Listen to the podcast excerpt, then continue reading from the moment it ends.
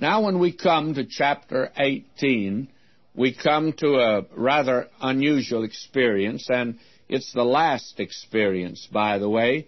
We have here Moses turning to worldly wisdom rather than to revelation.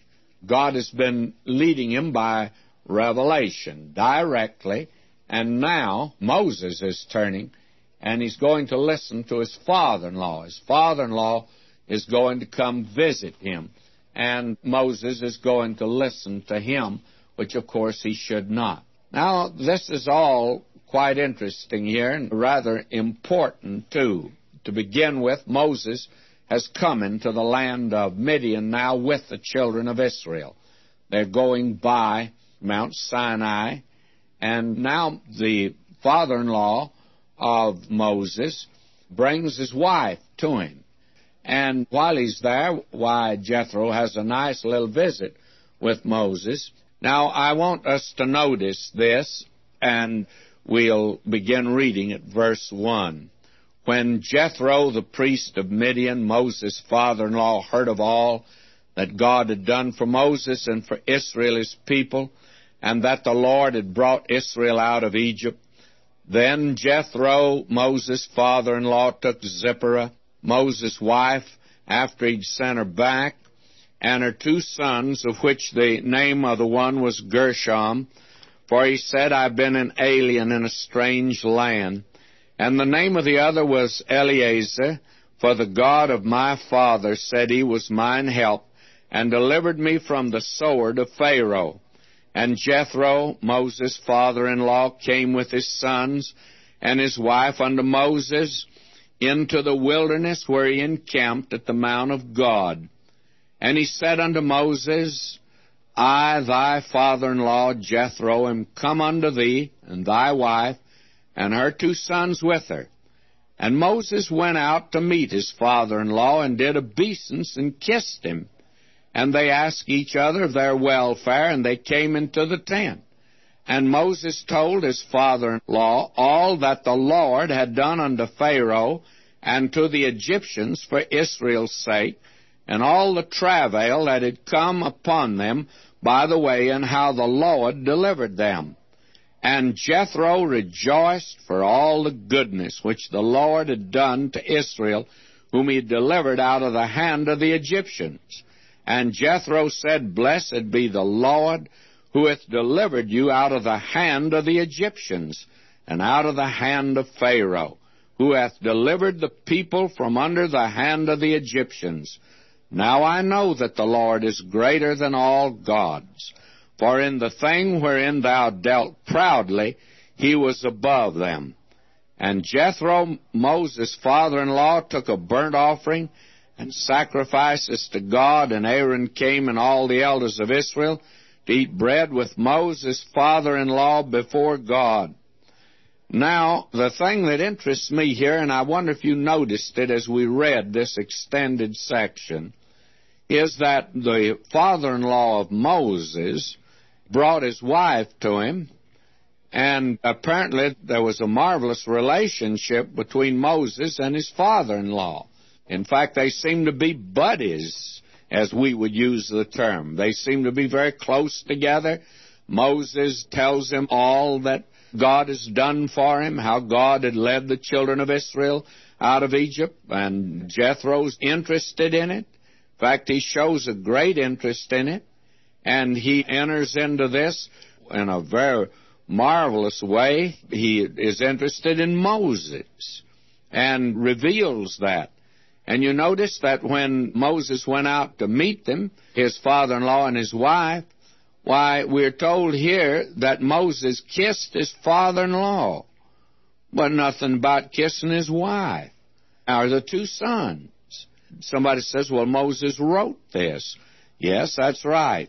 And I wonder, again, now we've talked about Moses' family life before, and I'm not going into it again other than just call your attention to this, that it confirms the thing that we said, that the family relationship was probably not as it should have been. But because of the way God has led the children of Israel, And I think that probably Moses' father in law was rather skeptical when Moses announced he was going back to deliver the children of Israel out of bondage. I'm sure that he told the neighbors, I don't know what's come over my son in law. He's got some pretty big notions. He thinks God's called him to deliver the children of Israel out of Egypt. And I just don't believe that the God he serves can do that. Well, God did do it. And apparently, this has brought now Jethro to a saving knowledge of God. And this is very important to see. And we see he offers a burnt offering here. Now we find that the father in law decides to stay for a little while. Verse 13 It came to pass on the morrow that Moses sat to judge the people, and the people stood by Moses from the morning until the evening.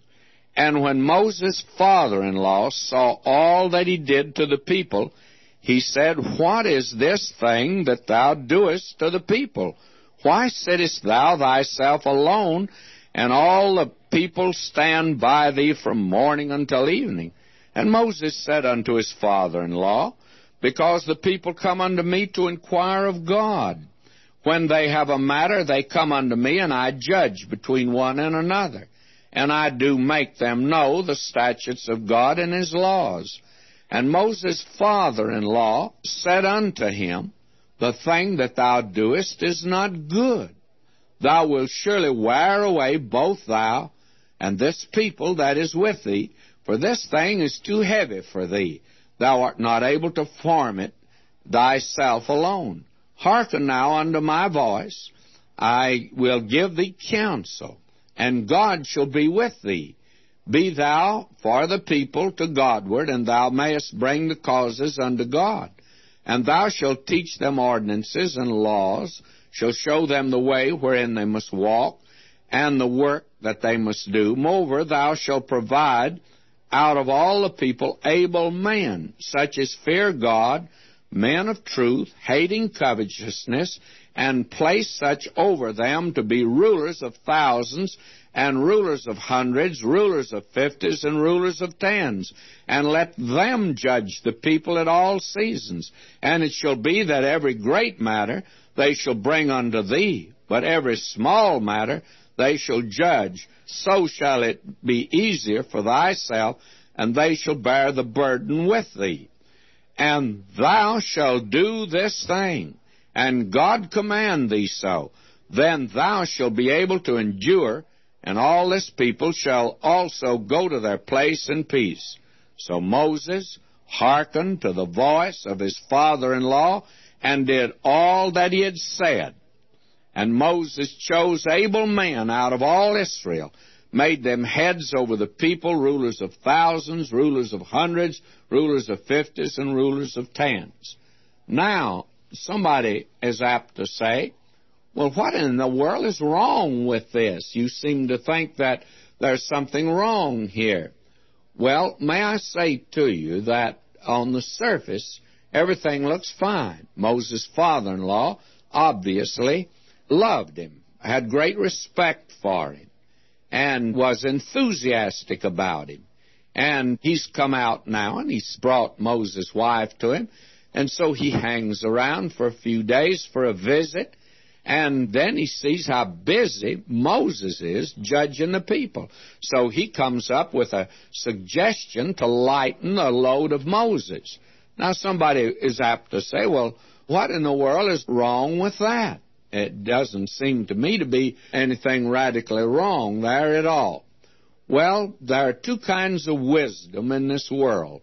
Someone has said, the poet has, when ignorance is bliss, tis folly to be wise. Now, actually, this passage here teaches when it's foolish to be wise. And the thing that Moses' father in law was suggesting was the wisdom of the world. That was not God's wisdom. And it was not the thing God wanted done. This incident reveals how easy it is to accept the wisdom of the world and to follow the pattern of the world and not look to God. I personally believe that today the reason that most of our churches are in trouble is because men have been brought into the church and put on a board, are given a place of prominence, a high position, because they are men who've been successful in business and out in the business world, they've made a go of it, but they have no spiritual discernment whatsoever. And therefore, the church has attempted to put in the methods of the world, the program of the world. And that just simply doesn't work. I'm perfectly willing to say that the suggestions and the recommendations that Moses' father in law made were good ones. It would take the load off of Moses, it would expedite matters, it would be orderly, it would conserve time. And it has all of that. That makes it look like a very attractive package. And his suggestion was a sincere one. He meant well.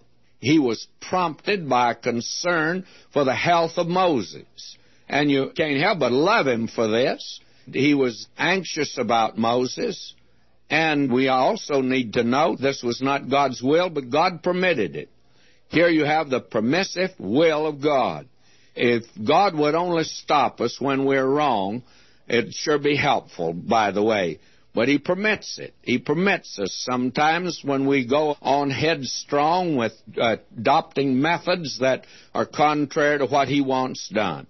Now let's make a careful examination of this. I read all of this purposely to you today. And I think it'll take a careful examination to discover the subtle and sinister character of this man's advice. Notice, first of all, God had given no such instructions to Moses. It actually questioned the wisdom, the judgment, and the love of God. In other words, God wasn't doing the best that He could about Moses. Now, if God really loved Moses and cared for him, God would have made this suggestion a long time ago. And friends, I can hear the hiss of the serpent that was back in the Garden of Eden here. Because you remember, that was his suggestion to Eve. Oh, if you could only eat of that tree, you'd be wise. And God just hadn't permitted you to do that. In other words, God's not doing the best that He could by you. Now, if this had been best, God would have made this arrangement before. But it wasn't best. Now, that's something to note. There's a second thing here. God was dealing with Moses directly. He was equipping him for the great task of delivering this people. And God did not want a third party brought in. He didn't want the introduction of a party which would dissipate or insulate the power of God coming directly to Moses. You remember, God spoke face to face with Moses. And there is the tendency to want things and persons come between us and God. There are a great many people do not like to do business directly with God. They like to go through a man or a church or a ceremony or through something or even a book or go to a conference. All of these have their place. But friends, we need to go directly to God. And God was dealing with Moses directly, and he didn't want this crowd in there. Now, there's a third thing to note here when you look at it in depth. It created an organization out of which came the 70 later on. And the 70 were the Sanhedrin, and one night, oh, about 1500 years after this, that Sanhedrin met and plotted the death of the Son of God. My friend, Moses didn't need this organization. God gave Moses power for the task and these arduous duties. These 70 men were not any more efficient for God than one. After all, it's the Spirit that quickeneth. And I want to say something at this particular juncture. There are people today in the church that feel like that what we need is the right method. We need to adopt the right method. And right now we've got a bunch of preachers that are acting rather foolish and I think rather silly. They're trying to identify themselves with this now generation. And they say they want to communicate. We have a seminary in Southern California that majors in this type of thing of being able to identify and communicate. And do you know that I never hear of them really reaching down and touching human life in Southern California? They just don't do it, friends. You see, today, God doesn't have to have a method or an organization or numbers or a system or some to come between or a ritual of good works. You see, the wisdom of God sweeps all of this aside, and there's nothing between our soul and God, and there's no broken reed to lean upon. The wisdom of God and the wisdom of man are contradictory. So much so that if one is wisdom, the other is foolishness. And God says the wisdom of the world is foolishness with God, and the foolishness of God is wiser than the wisdom of the world. Oh, if I could only get this over today to our seminaries, even so called good seminaries, training our young men, that today they need to have the intellectual approach. They need to be clever and that type of thing. God has said, it's not with enticing words of man's wisdom, and it's not in the words which man's wisdom teacheth. And the wisdom of this world is foolishness with God, and the wisdom that's from above is the wisdom we need today. And therefore, the thing that's important here, and it's a tremendous lesson for us today, we need the power of God, not more methods or different methods or new methods.